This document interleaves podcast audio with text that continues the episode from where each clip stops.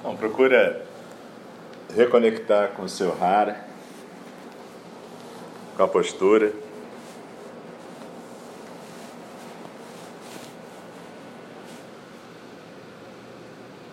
Deixa os olhos suavemente entreabertos e olhando para aquele ponto 45 graus na sua frente.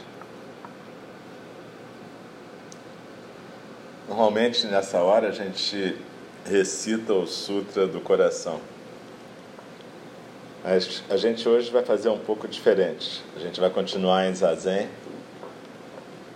E eu vou começar a estudar junto com vocês o Sutra do Coração aos poucos.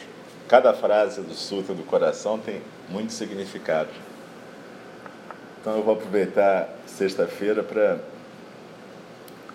ao invés de apenas recitar, a gente tentar vivenciar o Sutra do Coração.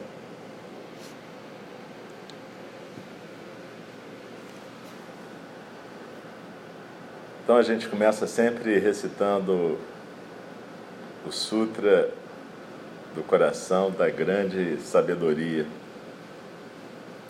ou da sabedoria que vai mais além, ou da sabedoria dita transcendental, Prajna Paramita. Que na verdade quer dizer que essa sabedoria não é a sabedoria do mundo relativo, mas a sabedoria do absoluto. Aquilo que não tem nome, aquilo que não pode ser definido. Então o sutra começa e vai mantendo a sua respiração como estava até poucos instantes atrás no zazen, atenção na expiração e na postura. E deixa as palavras irem simplesmente fluindo junto com a respiração. Então começa quando o Bodhisattva da compaixão, Avalokitesvara, praticava as profundezas de Prajna Paramita, ele claramente percebeu o vazio e a não existência de todas as coisas, livrando-se desta forma da dor e do sofrimento. Ó Shariputra, que é a forma vazia, o vazio é a forma. Tudo que tem forma é exatamente o vazio, tudo que é vazio é exatamente a forma. Se a gente conseguir sentar junto com esse começo, e realmente viver isso que está sendo dito, a nossa forma de viver a realidade vai ficar completamente diferente. O Sutra tem uma estrutura em que a cena toda é o Buda sentado, praticando, em zazen, e os discípulos estão próximos. Avalokitesvara, o Senhor Avalokita, o Bodhisattva, o símbolo do Bodhisattva mais desenvolvido, a presença plena do Bodhisattva, o Bodhisattva da compaixão, aquele que escuta os sons do mundo, ou seja, ele está totalmente presente e dedicado, através dessa presença, a ajudar todos os seres. E tem Shariputra também. Shariputra era conhecido como o discípulo mais erudito do Buda, aquele que mais tinha compreendido intelectualmente os discursos do Buda. Então, o que o Sutra está te dizendo é que a Avalokita, que é a suprema expressão da prática de Prajna Paramita, a Avalokita é como se fosse a própria expressão do Zazen. A Avalokita se dirige então para Shariputra, que é a própria expressão da compreensão mais elevada intelectual que se pode ter do Dharma. E ele vai instruir Shariputra para Shariputra poder ultrapassar esse ponto, para ele não ficar preso à compreensão intelectual, racional do Dharma. Então o que está dito aqui é o seguinte: tá bom, é, existe uma compreensão intelectual, mas agora você tem que ultrapassar isso, você tem que largar isso. Então, de certa maneira, o Buda está se manifestando através de Avalokita e Shariputra. E Avalokita então se dirige a Shariputra e fala: a forma é o vazio, vazio é a forma. Procura sentar com isso. Fique em zazen agora com essa frase na cabeça. Senta e bota isso na tua cabeça simplesmente como foco da sua do seu zazen nesse instante. A forma é o vazio, o vazio é a forma.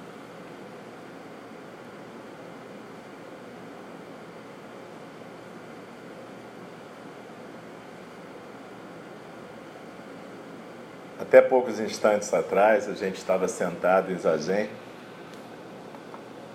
e a gente focalizava postura do corpo, presença na atenção plena, a expiração. Isso é forma. Mas isso é a manifestação do vazio através da forma. A gente não tem como acessar o mundo de Shunyata, disso que é traduzido muito pobremente por vazio. Isso é só um nome. Isso não quer dizer que a gente sabe o que é Shunyata. É como se fosse um sinal, um símbolo de alguma coisa que é totalmente incompreensível. É a sabedoria mais além, Prajna Paramita. A Avalokita é a própria manifestação de Prajna Paramita. Ele é a voz do vazio através da forma. Então, quando a gente senta em zazen, a gente está manifestando a forma que manifesta o vazio.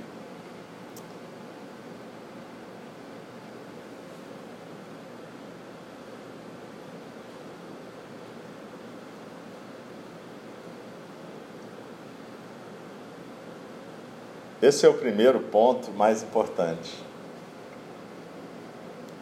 Tudo que se manifesta é forma, e tudo que se manifesta é a dança do vazio se manifestando através das formas.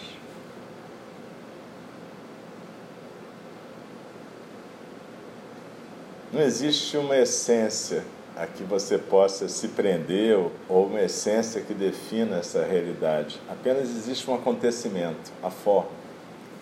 Nesse momento, a realidade toma a forma de pessoas sentadas aqui agora em Zazen. E a respiração do universo vai respirando a gente. Isso é um mistério e isso é maravilhoso. É isso que o Buda chama de precioso nascimento humano. Através desse nascimento, desse mistério da corporificação, o Dharma se manifesta na forma.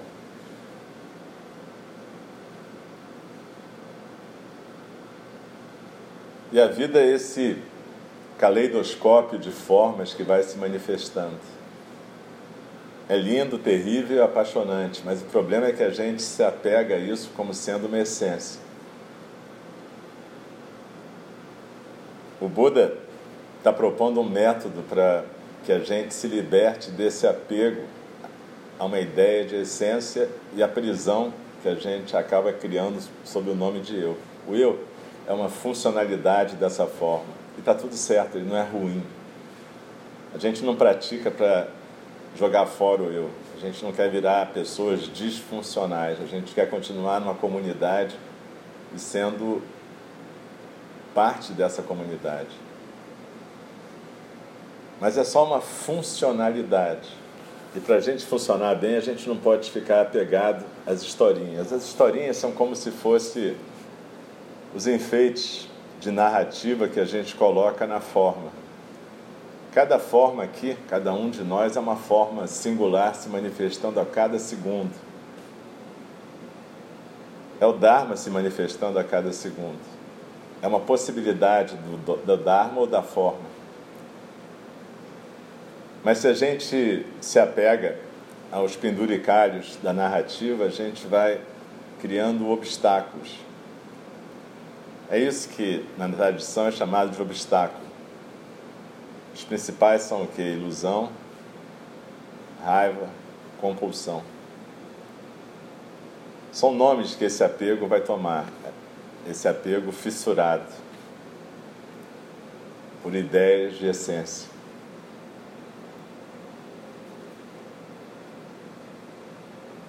Isso não é para você negar o que acontece, porque às vezes as pessoas caem num erro que é o Buda chamava de niilismo, quer dizer, ah, então tá bom, nada existe. Ele não falou que nada existe. Ele disse que tudo que existe é a forma e que a forma está em permanente movimento e que a forma é a maneira do vazio se manifestar. O que ele disse é que nada tem essência. Portanto, você não precisa ficar apegado no que existe. Quando existe um sentimento de raiva, por exemplo, você não faz de conta que a raiva não existe. Mas você também não se apega à raiva. A raiva é uma possibilidade de manifestação da forma. É uma forma sentimental, uma forma afetiva, emocional. Quando você fala eu estou com raiva, você começa a essencializar a sua raiva e transformá-la numa coisa mais sólida. E você se identifica com ela, você fica raivoso. Nesse momento você cria um obstáculo e o Dharma para de fluir.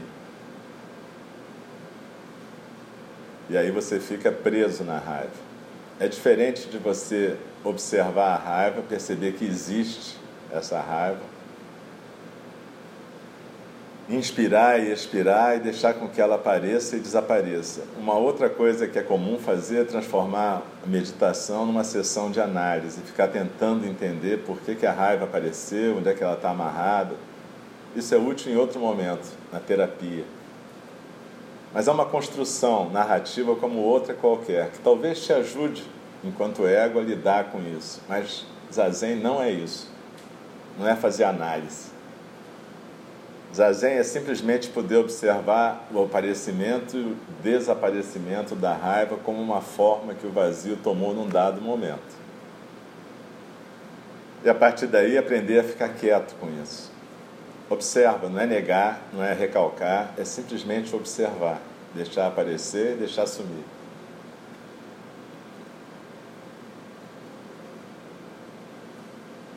Isso é um exemplo, mas isso é qualquer coisa que aparece e desaparece no fluxo da consciência. Forma é vazio, vazio é forma. Quando o Buda fala, perguntam para ele assim: Ah, Buda, o que é o Dharma. Aí ele falou: quando eu como, eu como, quando eu mijo, eu mijo, quando eu faço cocô, eu faço cocô. Quando eu durmo, eu durmo. Óbvio, porém não tão óbvio, porque ele está realmente presente em tudo aquilo que está acontecendo. É importante perceber que o Buda faz cocô, faz xixi, dorme e come. Ou seja, existe uma forma chamada o Buda físico. Ele não nega isso. Ele acontece enquanto isso, mas ele não fica apegado a isso. Assim como ele não fica apegado aos sentimentos de raiva, desejo, compulsão, tudo isso vai continuar acontecendo, mas ele te diz que você pode ficar livre. Você pode ser o canal de manifestação e o seu ego, como uma funcionalidade bem educada, aprender a criar um mundo mais bonito em volta, mais tranquilo, mais suave. Tudo isso são escolhas do ego. Quando a gente escolhe fazer um trabalho direito, a gente está manifestando essa forma do trabalho bem feito. Quando a gente se apega a uma ideia de raiva ou de compulsão, a gente está manifestando a forma da raiva e da compulsão bem trabalhadas e cultivadas. Tudo vai depender do que, que a gente vai cultivar. Só que no zazen a gente aprende a ficar quieto e simplesmente deixar essa dança das formas acontecer. E é isso que a Valokita começa a explicar para Shariputra.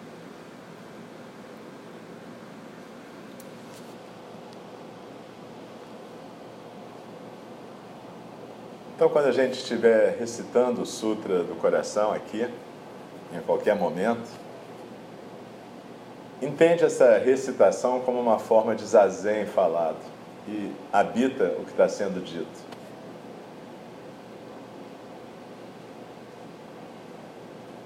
A gente recita primeiro nessa língua sino-japonesa, numa homenagem aos nossos professores, às gerações que nos antecederam.